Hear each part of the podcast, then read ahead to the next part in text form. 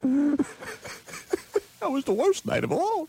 The worst night of all. She couldn't tell me these things before I married her. No. There we were, the moment of truth. There we were in this log cabin we'd driven to in the woods. Cost me big bucks. I'm ready to put the moves on that thing. And just when I get to the serious business, she says, honey, we can't hop with the caca.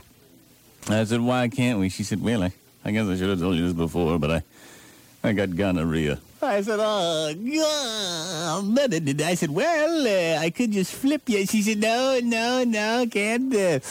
I got diarrhea. She said, oh, fine. I said, well, there are other things you could do to me. She said, no, I got pyorrhea. I said, my God, well, let's get the hell out of here. I got a Carmen Ghia. Ah!